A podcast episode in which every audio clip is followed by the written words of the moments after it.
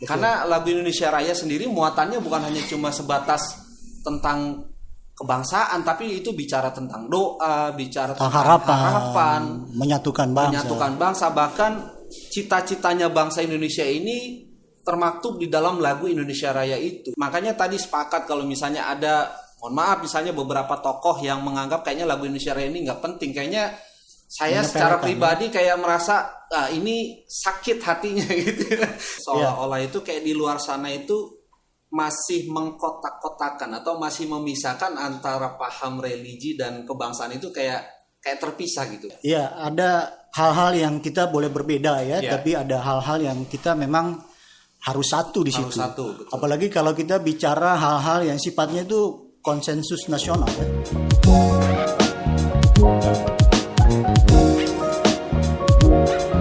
Kita sapa dulu sahabat-sahabat RKP semua di mana pun berada. Mudah-mudahan bersama channel Rumah Kebangsaan Pancasila ini kita bisa sharing tentang wawasan kebangsaan gitu Bung ya. Iya. Seperti biasa Bung, ciri khasnya Rumah Kebangsaan Pancasila kita beri salam nasional terlebih dahulu. Baik. Ya. Salam nasional, Merdeka. Baik, sahabat-sahabat RKP di mana pun berada, eh, ada enam poin hal menarik yang hari ini akan kita bahas. Yang pertama kita akan membahas tentang seputar tes wawasan kebangsaan, Bung Edi. Nah, bagaimana nih pandangan Bung Edi mengenai hari ini yang, sedang mana nih? hangat-hangatnya ya? Kebangsaan yang mana nih? Ya kan kalau saat ini kita mau tengok kembali di Oh. kondisi bangsa hari ini ada yang tes wawasan kebangsaan seputar tentang mohon maaf gitu ya kemarin kita anggota-anggota KPK gitu ya. Ah, yang yang kemudian juga ada yang seputar tentang ulama dan para pendidik ya gitu ya. Oke. Nah, tinggal yang kita mau angkat ini yang seputar tentang seputar gitu ya, para ulama-ulama atau seputar tentang yang seharusnya kayak guru-guru pendidik itu betul-betul memahami tentang wawasan kebangsaan gitu. Nah, dari pandangan Bung Edi terlebih dahulu nih, bagaimana mengenai tes wawasan kebangsaan yang diselenggarakan saat ini? Iya, eh, memang beberapa hari belakangan ya, Ya. kita lihat ada semacam polemik ya. Betul. polemik tentang wes- tes Wawasan wawasan, kebangsaan, ya. kebangsaan ya. khususnya yang untuk para ulama, Para ulama karena ya, iya. kita tahu ada beberapa ulama yang menolak ya untuk diadakannya tes wawasan kebangsaan. Jadi kalau menurut pendapat saya untuk adanya tes wawasan kebangsaan untuk para ulama ini, Hmm. ini menurut saya harus disambut baik ya. Seharusnya gitu Iya ya. harus disambut baik karena kan kalau kita bicara masalah persatuan, bicara satu bangsa, satu negara, Ya. kan bukan berarti kita hanya tinggal di satu tanah air yang sama, air, di ya. tempat yang sama. Iya. Tapi ini kan bicara bagaimana kita menjadi betul-betul menjadi satu tubuh. Artinya kita betul-betul satu jiwa, satu iya, iya. visi misi dan satu cita-cita bersama. Betul. Jadi mindset kita juga memang harus sama kan. Ya. Uh, artinya memang menjadi penting untuk uh, apa namanya kita menyamakan pandangan, khususnya iya, aha. berkaitan sama kebangsaan ya karena kita hidup di bangsa Indonesia. Berarti kan cara pandang kita terhadap bangsa itu harus harus sama dong gitu. Dan memang apa namanya kalau berkaitan sama tes wawasan kebangsaan untuk ulama, kemudian pendidik itu saya kira memang sangat perlu Ya. sangat perlu karena para ulama dan para pendidik ini kan bisa dibilang kalau dalam sistem tubuh itu melakukan replikasi. Kalau di tubuh kan ada replikasi DNA. Ya, itu. ya. Jadi mereka ini kan punya tugas melakukan replikasi, menyampaikan informasi-informasi dan kita ini kan masyarakat Indonesia itu seperti kalau di bangsa itu seperti kumpulan sel tubuh Kumpulan sel tubuh. yang kan DNA-nya kan harus sama Harus di sama, situ. betul. Karena kalau uh, ada sel yang DNA-nya itu rusak, Rusak, atau ya. menyimpang itu kan bisa menjadi problem ya, bisa jadi bahaya buat tubuh. Ya. Nah, karena itu memang perlu karena para ulama ini uh, adalah dia melakukan replikasi tadi itu dan tentu saja informasi-informasi yang diajarkan itu ya harus juga apa istilahnya mengarah kepada terjadinya satu kebaikan ya buat bangsa dan negara gitu. Gitu sih Kak Rahmat. Nah, itu menarik. Jadi ada eh, apa namanya tadi yang saya garis bawahi. Jadi memang kita ini harus menjadi satu tubuh gitu ya. Betul betul. Eh, sama kalau kita kaitkan dengan pedoman gitu ya, pedoman hidup berbangsa kita kan bineka tunggal ika ya. Walaupun kita berbeda-beda, tapi tetap satu gitu ya. Artinya Iya. kan cara pandang kita boleh saja berbeda-beda gitu ya. Betul. Tapi kalau bicara satu tujuannya itu bicara tentang nilai-nilai kebangsaannya itu udah nggak bisa ditawar-tawar lagi ya Bung ya. Iya, ada hal-hal yang kita boleh berbeda ya, Iya. tapi ada hal-hal yang kita memang harus satu di Harus situ. satu, betul. Apalagi kalau kita bicara hal-hal yang sifatnya itu konsensus nasional ya, seperti Bhinneka Tunggal Ika, Mhm. Iya. terus kita bicara Pancasila, Undang-Undang 45, NKRI, itu kan sesuatu yang sudah harga mati. Betul. NKRI harga mati ini berarti kan segala hal yang berkaitan sama eh, NKRI itu juga menjadi menjadi harga mati buat kita. Hal-hal yang memang harus menjadi apa namanya menjadi wawasan kita bersama. Nah ini kan memang penting buat kita untuk apa istilahnya itu terkoneksi, terkoneksi sama bangsa dan negara. Nah, gimana cara kita terkoneksi sama bangsa dan negara? Terkoneksinya itu adalah dengan kita mengambil sejarah bangsa, Bangsa kita, kita, iya. itu menjadi sejarah kita secara personal ya, secara pribadi. Artinya kita juga harus mengambil sejarah itu sebagai bagian dari diri kita ya. Betul. Jadi sejarah bangsa itu bagian dari Bagian kita. dari diri kita ya. Terkoneksinya kita kan di situ. Kalau misalnya kita tidak memahami sejarah bangsa ya, Ya. itu sebenarnya bisa dibilang kita nggak ada koneksi sama bangsa ini.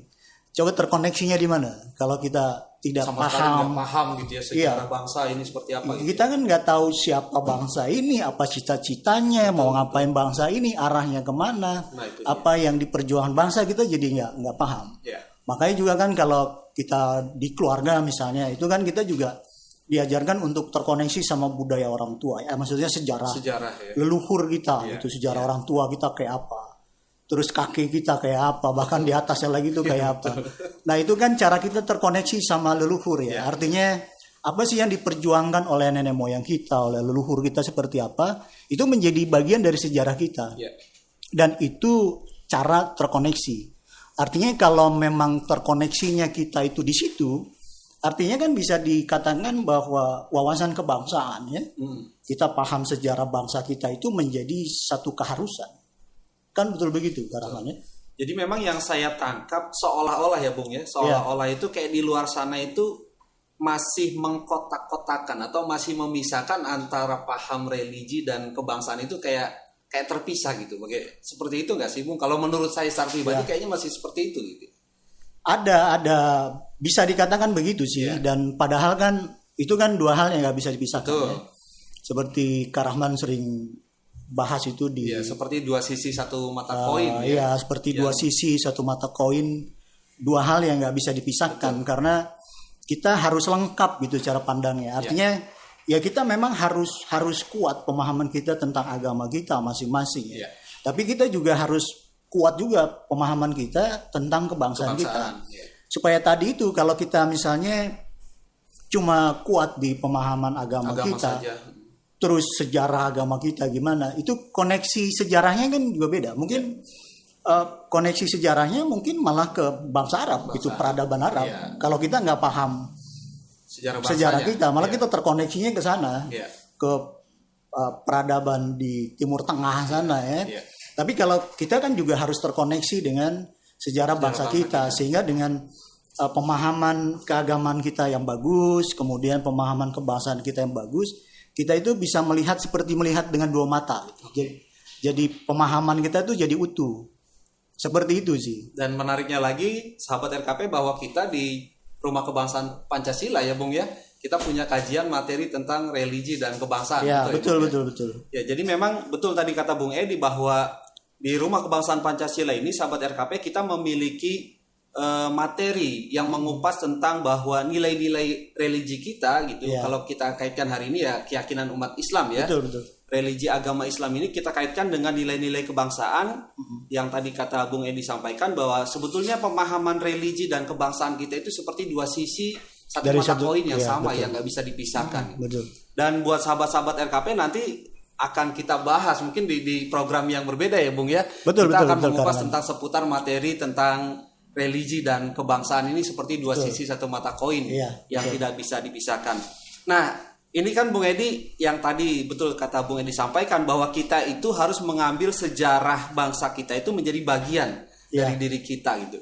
Dan ini juga kan sebetulnya lagi hangat-hangatnya belum lama ini gitu ya ada salah satu tokoh ulama gitu yang uh, bicara tentang lagu kebangsaan kita, lagu Indonesia Raya ini hmm. seolah-olah gitu, Bung. Seolah-olah seolah-olah kayak tidak penting gitu tidak gitu, penting. Ya? Nah, itu bagaimana pandangan Bung Edi seputar tentang lagu Indonesia Raya ini, Bung?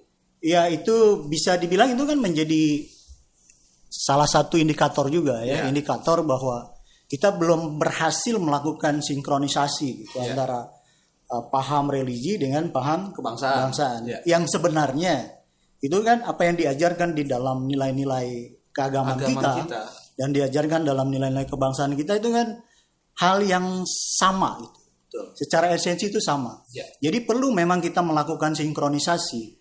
Uh, artinya kita bagaimana mengkoneksikan, mensinkronkan antara nilai kedua nilai-nilai itu. Ya.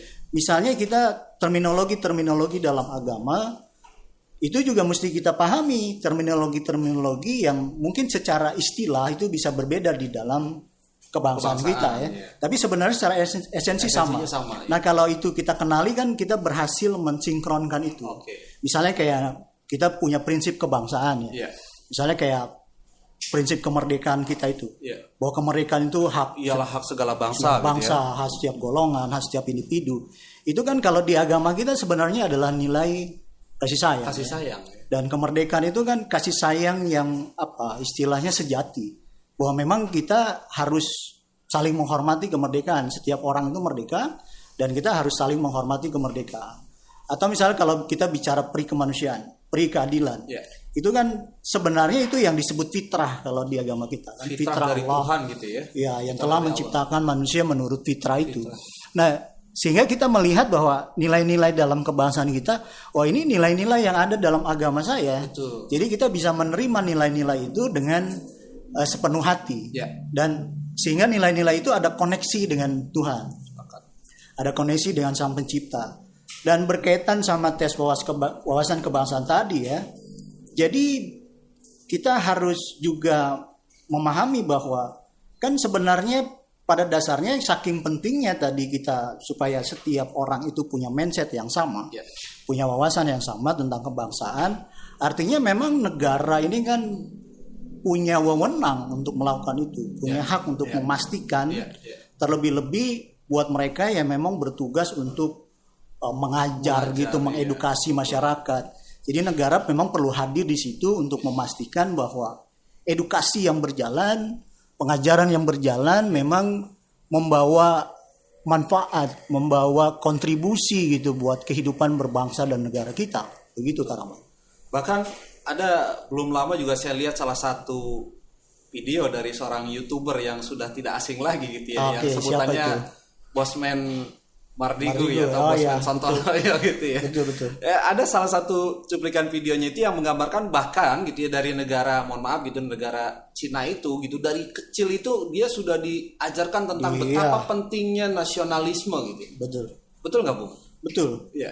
Ya harusnya kan kita tidak hanya melihat yeah. bahwa yang namanya kekuatan kita ya kekuatan yeah. bangsa negara kita itu hanya dari hal-hal yang misalnya kayak berapa tank yang kita punya. Oke, alutsistanya ya. Iya, alutsista, berapa ya. pesawat tempur yang kita punya ya. atau berapa gedung-gedung pencakar langit yang kita punya. Kan kekuatan kita bukan hanya di situ. Ya. Nah, kekuatan seperti lagu Indonesia Raya itu itu juga sebenarnya aset sangat berharga kalau Bahkan kita bisa juga senjata ya. Senjata. Ya. Dan kita tahu bahwa Indonesia Raya ini kan sudah membuktikan diri. Oke. Okay. Sudah membuktikan diri menghantarkan kita. Itu sejak uh, diciptakan di 1928. 28, iya. Itu mengkawal perjuangan bangsa Indonesia bangsa sampai kemudian hari ini. Jadi itu kekuatan luar biasa. Mungkin uh, hasilnya bisa berbeda kalau yeah. kita waktu itu tidak punya lagu kebangsaan ya, tidak punya Indonesia Raya. Apalagi kalau kita kaji melalui sejarah lagu, lagu Indonesia ya. Raya itu bagaimana uh, proses penciptaannya ya, ya di iya. belakang ya, penciptanya itu ya. Ya Karahman kan pembawa itu tuh apa namanya yeah. program selalu nasional ya, lagu-lagu ya, kebangsaan betul, ya. Betul, ya. Gimana tuh Karahman ya, jadi memang sejarah ini? Menarik Bung yang tadi Bung Edi sampaikan bahwa sebetulnya ini bukan hanya bicara tentang seberapa hebat kita punya alutsistanya yang ada di bangsa Indonesia, tapi Betul. memang kekuatan lagu Indonesia Raya ini sahabat boleh nanti sahabat uh, Rumah Kebangsaan Pancasila juga untuk lihat kembali di video yang sudah kita tayangkan ya satu Betul. tahun setengah yang lalu gitu ya kita membahas tentang di balik penciptaan lagu Indonesia Raya ini gitu ya. Betul. Karena bahkan prosesnya sendiri juga luar biasa bagaimana WR Supratman itu sampai dua tahun gitu ya untuk menciptakan ah, ya, lagu betul. Indonesia Raya ini dan pada saat proses penciptaannya itu sahabat RKP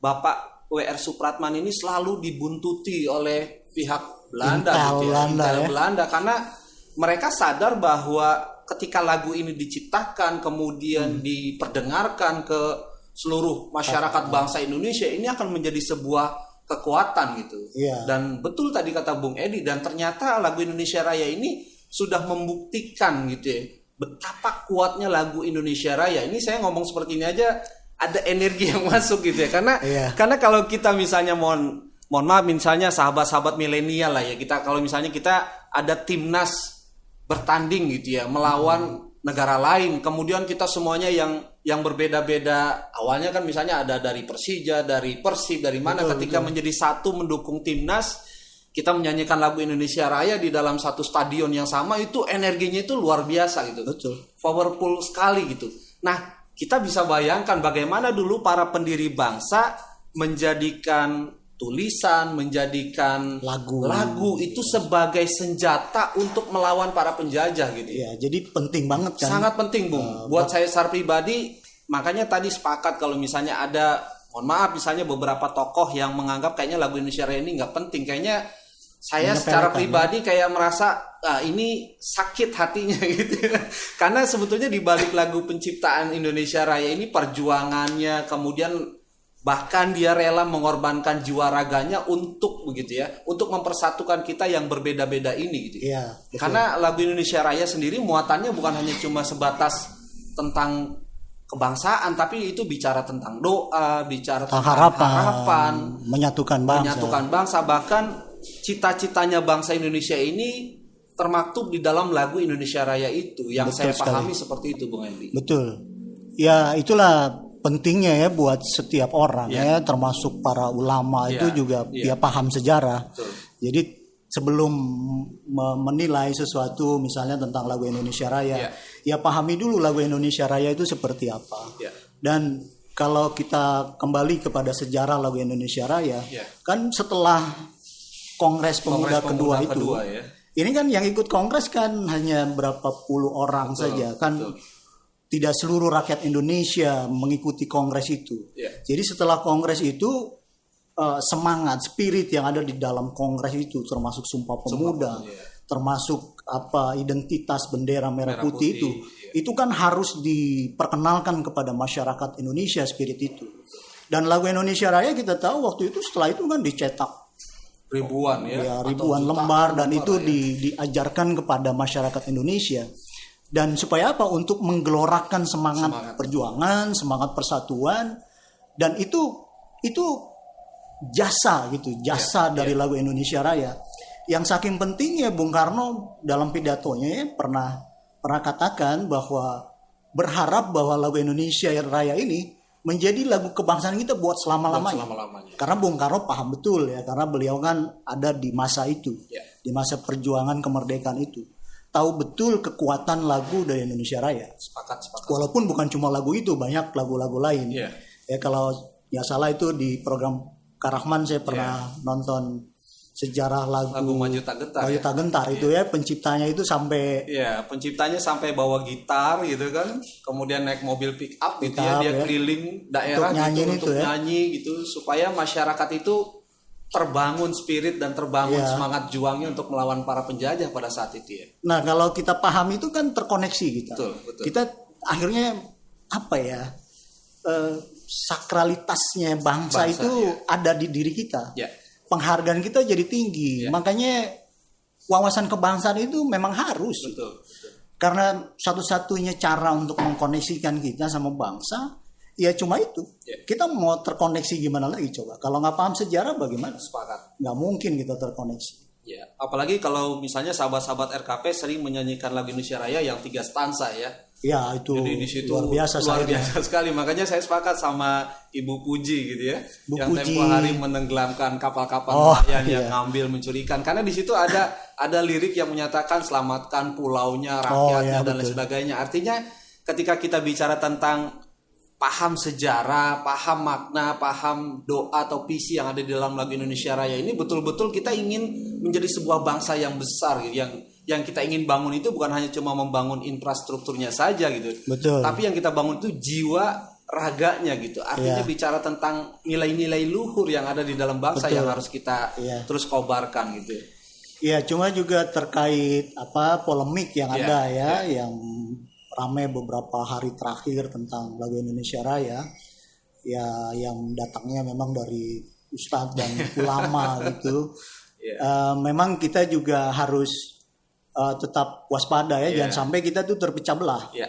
Eh, karena kan ini kelihatannya kalau kita lihat medsos Iya, itu ada semacam kita sangat mungkin terjebak dalam satu situasi Betul. saling apa ya saling bully, Membuli saling gitu ya. Eh, serang kayak Iya. gitu dan membuat kita jadi terpecah belah. Jadi kita tetap harus waspada karena tetap ada kan mereka-mereka yang masih berpikir apa istilahnya Iya. mindsetnya mindset Iya. penjajah yang Bisa memang jadi itu dijadikan alat untuk adu domba ya, Iya, pecah gitu. belah lagi ya. dan juga memang kita tetap harus budayakan Pancasila dalam artian kalau kita mis- kita misalnya merasa Pancasilais Ya. terus kita mengkritik orang Ya. itu apa namanya ya jangan sampai ketika kita mengkritik orang kita juga keluar dari nilai-nilai Pancasila. Pancasila. kan jangan sampai seperti itu artinya kita tetap harus sedapat mungkin bisa berlaku adil Ya. kan juga agama kita kan mengajarkan itu Betul. surat berapa itu Kak Rahman tuh yang surat Al-Maidah ya Al-Maidah ayat 8 ya Janganlah karena kebencian kamu terhadap suatu kaum membuat kamu berlaku tidak adil gitu ya. Iya. Kita mungkin perlu jeda sebentar Kak Rahman Ya. Oh karena iya, ini betul, sahabat suara RKP. ajan kita Kita akan break terlebih dahulu, kita akan mendengarkan kumandang ajan asar ya. ya baik. Baik. Nanti kita akan kembali di podcastnya Rumah Kebangsaan Pancasila dan kita break sesaat.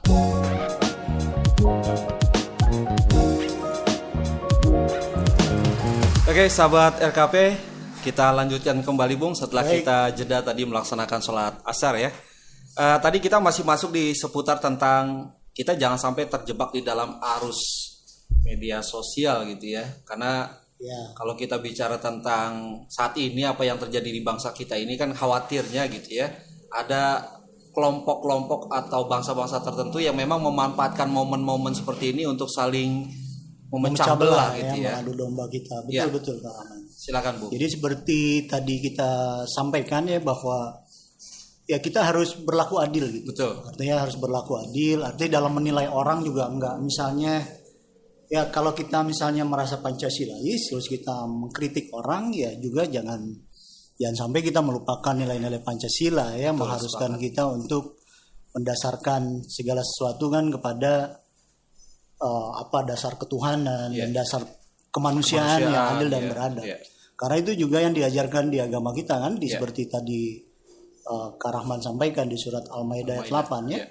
Hai orang beriman, hendaklah kamu Hendaklah kamu ya. menjadi penegak-penegak keadilan dan janganlah eh, karena kebencianmu kepada satu kaum Membuat kamu berlaku tidak ya, adil gitu. membuat kamu berlaku tidak adil.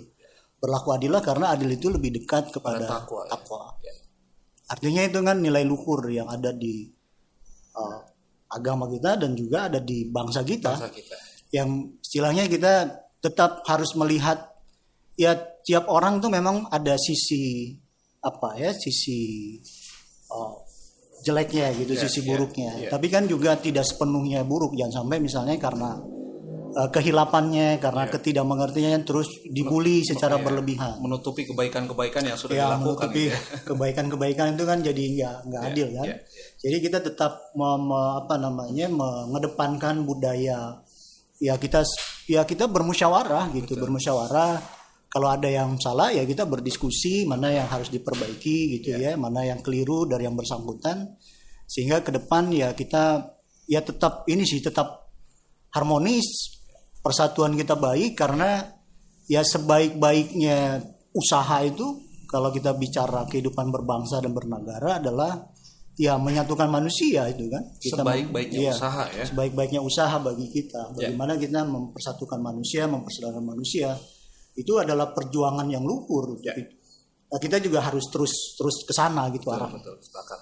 Nah itulah sahabat RKP di mana pun berada. Jadi memang luar biasa Ya. kalau bicara kajian kita di channel Rumah Kebangsaan Pancasila ini. Saya sepakat sekali karena setiap segala sesuatu yang kita lakukan itu didasari dengan nilai-nilai Ya, ketuhanan, betul. Nilai-nilai peri kemanusiaan. Itu yang kita ingin ajak juga kepada sahabat RKP bahwa kita Pancasilais tapi kita juga religius gitu ya. Juga Jangan sampai kita ya itu tadi gitu ya Pancasilais tapi kita tidak eh, mendasari gitu ya ucapan, perbuatan, tingkah laku kita di dalam nilai-nilai Nilai, keagamaan ya. kita gitu ya. Betul. Karena sebetulnya kalau yang saya tangkap dari obrolan Bung Edi tadi sebetulnya seluruh agama gitu ya, bukan hanya cuma bicara Hmm, betul, betul. umat Islam saja. Secara esensinya itu sebetulnya mengajarkan tentang nilai-nilai kasih sayang, Kasih saya. mengajarkan tentang tentang nilai-nilai peri kemanusiaan gitu ya. Ya saling menghormati, Saling hormat- ya, menghormati. bersatu, bersaudara. Nah, itulah Betul. indahnya bangsa Indonesia ini ketika kita sebagai umat beragama, ketika kita melihat hakikat atau esensi dari setiap agama yang kita anut itu sebetulnya semuanya ada titik temunya. Ada titik temu. Ada titik temunya tentang nilai-nilai kemanusiaan tadi, nilai-nilai kasih sayang itu. Itulah luar biasanya bangsa Indonesia ya. Sepakat, sepakat. Karena kita punya warisan nilai-nilai luhur, Iya. hikmah, kebijaksanaan yang sangat beragam juga. Ya, Eh, kearifan lokal, Betul. terus ya kitab suci, Iya. kita punya beragam agama yang diwarisi ajaran-ajaran luhur di situ. Iya, jadi saya teringat penggalan pidato Bung Karno yang mengatakan eh, di dalamnya itu di, di apa ditempati atau ditinggali oleh manusia-manusia yang insan al kamil gitu ya, yang hidup di kolong langit buatan Allah atau Tuhan yang Maha Kuasa. Kan kalau Iya. kita kaji dari sisi definisi ini kalau bicara manusia-manusia yang insan al kamil ini udah manusia yang ahlaknya bagus gitu ya Ya betul. budi pekertinya, kemudian rasa cinta terhadap tanah airnya juga luar biasa gitu. Karena ada pengalaman unik dari waktu saya kecil, Bung gitu. Gimana? Jadi kalau saya ngaji itu dulu setiap pulang gitu kita selalu diajarkan sama guru ngaji kita tentang kalimat yang seperti ini, hubul waton minal iman gitu. Oh, ya. Cinta tanah air itu sebagian dari iman gitu. Itu Karena populer. itu tuh dari dari kecil itu saya ketika ngaji selalu diingetin sama guru ngaji tentang sampai saya juga bertanya karena kenapa kok hubul waton minal iman gitu? Karena dijelaskan gitu. Ternyata memang kalau kita bicara sebagai umat yang berkeyakinan, kita percaya sama Tuhan ya rasa cinta terhadap tanah air itu ya sebagian dari iman kan gitu ya. bagian dari iman gitu. Luar biasa sekali sebetulnya gitu Luar ya. biasa dan itu ya itu warisan luhur juga ya, Ya. warisan luhur dari bangsa kita. Ya. Eh, bahkan kalau di zaman kerajaan Mataram itu ada istilah Nah, itu ya betul. Bende Mataram, Bende ya, Mataram, atau ya. Pande Mataram Ya. gitu. Yang artinya sembah sujudku untukmu Ibu Pertiwi. ya. Itu kan luhur ya. Artinya eh, mengabdi kepada Ibu Pertiwi itu sesuatu yang harus kita pandang penting. Ya. Kalau Bung Karno bilang ya ya mari kita sama-sama istilahnya menyumbangkan. Ini kan kita anak-anak Ibu Pertiwi. Ibu Pertiwi. Ya kita menyumbangkan sesuatu buat ibu kita. Kalau Ya. di pidatonya waktu itu Bung Karno ya kalau ibu kita itu pakai konde, ya apa yang kita bisa sumbangkan? Ya. Ada yang punya melati ya kasih melati, Melati, ada yang punya mawar kasih mawar kayak gitu. Betul. Nah, sama halnya kalau kita diajarkan berbakti kepada ibu kita Ibu, ya, ya. pada orang tua kita. Ya. Terlebih-lebih lagi kalau kita bicara ibu pertiwi kan, Ya. terhadap orang tua saja terhadap ibu kita harus, Harus hormat, berbakti, kita ya, harus berbakti karena kita menyusu dari ibu. Ibu. Dan ibu kita istilahnya hidup dari ibu pertiwi. Kita Ya. semua kan hidup dari ibu pertiwi kita. Betul. Artinya ya itu itu juga harus dilihat sebagai keluhuran. Ya. Jadi cara kita mengabdi kepada Tuhan kan nggak bisa langsung dan Langsung. nggak Ya. bisa hanya misalnya cuma ucapan-ucapan belaka. Pujian-pujian saja Pujian-pujian gitu ya, belaka. tanpa ada perbuatan eh, yang bermanfaat gitu ya. Ya atau kalau saudara Nasrani kita bilang ya kita nggak bisa memuliakan Tuhan tuh cuma di bibir, Nah, cuma di bibir saja. Tapi kan harus melalui satu perbuatan ya, satu perbuatan, satu kontribusi kita. ya. Nah, ya sama juga Bung Karno juga sering me- mengajarkan kepada kita bahwa kita tidak bisa mengabdi kepada Tuhan kalau kita tidak mengabdi kepada sesama Sesama manusia. manusia. Jadi kita harus mengabdi kepada sesama manusia dan gimana cara kita mengabdi kepada sesama manusia? Yang mengabdi kepada bangsa dan negara. Ya. Nah, itu sih. Ya. Dan sebaik-baiknya manusia adalah orang yang paling bermanfaat Paling buat orang lain. ya, Bung, ya. bermanfaat, luar biasa. Betul. Iya luar biasa Bung Edi obrolan-obrolan kita pada kesempatan yang berbahagia ini dan terakhir Bung kita untuk menutup di segmen acara kita di podcast Rumah Kebangsaan Pancasila nih mungkin ada ajakan-ajakan seputar tentang rasa cinta kita terhadap tanah air yang mungkin Bung Edi bisa sampaikan kepada sahabat-sahabat RKP di mana pun berada eh, untuk membangun kembali kemudian menumbuh suburkan rasa cinta terhadap tanah air Bung. Iya yang jelas ya kita harus sadar sesadar-sadarnya ya, bahwa pertama sekali kita tuh memang harus tadi tuh terkoneksi. Terkoneksi dengan sejarah. terkoneksi sama bangsa dan negara. Jadi eh, kekuatan kita di situ. Kalau setiap orang terkoneksi dan cara terkoneksinya adalah memahami sejarah, Sejarah bangsa. bangsa. memahami sejarah bangsa dan itu nggak bisa ditawar-tawar. Ya. Jadi kalau kita bagian dari bangsa ini kita betul-betul harus memahami sejarah bangsa dan kita tidak apa ya tidak seperti angin lalu terhadap ideologi-ideologi bangsa kita. Kita harus pahami bineka tunggal ika dan sebaik-baiknya. Kita harus memahami nilai-nilai Pancasila dan sebaik-baiknya. Kita harus memahami apa yang nilai-nilai prinsip-prinsip yang ada di konstitusi kita Ya. di Undang-Undang Dasar 45, ya 45, ya. dan juga apa maksud dari kesatuan dan republik dari format bernegara kita negara kesatuan Republik Indonesia itu semua kita harus paham supaya kita itu satu bahasa istilahnya. Kalau kita tidak memahami itu jadi kayak kita itu beda bahasa. Ya. Nah beda bahasa itu yang kadang kala itu jadi konflik karena Ya. tidak kita nggak paham apa yang dia maksud. Yang ini eh, pikirannya beda. Pola pikir itu kan bahasa. Ya. Kalau pola pikirnya beda-beda ya kita akhirnya sering berseteru jadi Ya. sering konflik, sering salah paham. Makanya bagaimana kita menyamakan bahasa. Bahasa. Bahasa kebangsaan. Ya. Artinya mindset kebangsaan atau wawasan kebangsaan. Ya. Seperti itu kalangan. mungkin itu juga yang sebetulnya disepakati bersama pada tanggal 28 Oktober 1998 Betul ya. Artinya kita berkomitmen bersama tentang satu tanah air gitu ya, tanah satu air. bangsa dan satu bahasa. Nah, bahasa. saya langsung teringat dengan kalimat Bung Edi tadi yang dimaksud satu bahasa ini bukan hanya bicara tentang bahasa persatuannya, bahasa komunikasi bahasa Indonesia, tapi bicara tentang bahasa pola pikir gitu ya, bicara tentang mindset, bicara tentang visi dan misi kita, budaya kita gitu. Itu yang harus menjadi uh, satu Kepribadian, ya. kepribadian daripada bangsa kita. Betul sekali. Baik, Bung Edi, sebetulnya masih pingin banyak gitu ya, tapi kita sudah kedatangan artis nih ya, Bung ya. Oh, iya. Buat sahabat-sahabat RKP, nanti kita lanjut juga eh, ada obrolan-obrolan santai dengan artis yang sudah tidak asing lagi, Ya. yang terkenal dengan lagunya ya, Bung ya. Ya sudah banyak kita berjuang bareng Kita ya. berjuang bersama ya. Mas Pujiono Mas ya. Pujiono, buat sahabat-sahabat RKP tentu nggak sabar nanti seperti apa obrolan santai kita bersama yang punya siul dan saya nggak bisa tuh niru siulnya itu, itu ya. kayaknya cuma Mas Puji yang bisa. Iya, Tuh, iya. Kayaknya itu sesuai lagunya. Pernah Anugerah ilahi. itu. Anugerah Pernah ilahi. saya minta gitu siulnya di copy paste dong itu ke saya nggak bisa gitu ya. Karena unik itu sih ya, Mas Puji. Baik, nanti kita lanjut bersama obrolan kita bersama eh, Bang Pujiono gitu. Terima kasih banyak Bung Edi atas Sama-sama, kehadirannya pada ya. kesempatan yang berbahagia ini. Nah, itulah sahabat-sahabat RKP obrolan kita tentang eh, apa yang menjadi topik hangat ya saat ini yang ada di dalam bangsa kita bicara tentang tadi ya tes wawasan kebangsaan, kemudian mengangkat eh, kita juga punya materi tentang religi dan kebangsaan, kemudian yang seputar tentang lagu Indonesia Raya juga tadi kita kita ingatkan kembali dan ternyata kalau sahabat RKP mengikuti pembahasan kita dari awal mudah-mudahan mendapatkan sebuah apa ya Eh, ya penambah wawasan, penambah wawasan lah ya, ya inspirasi bahwa di balik di balik lagu Indonesia Raya yang hari ini sedang hangat-hangatnya diperbincangkan itu ada sejarah yang sangat penting yang nggak boleh kita lupakan. Terima kasih banyak Bung Adi, eh, Bung Edi, terima kasih banyak juga sahabat RKP dan kita tutup aja acara kita pada kesempatan yang berbagi ini. Mari kita pegikan salam nasional, Bung. Salam nasional, Merdeka. merdeka.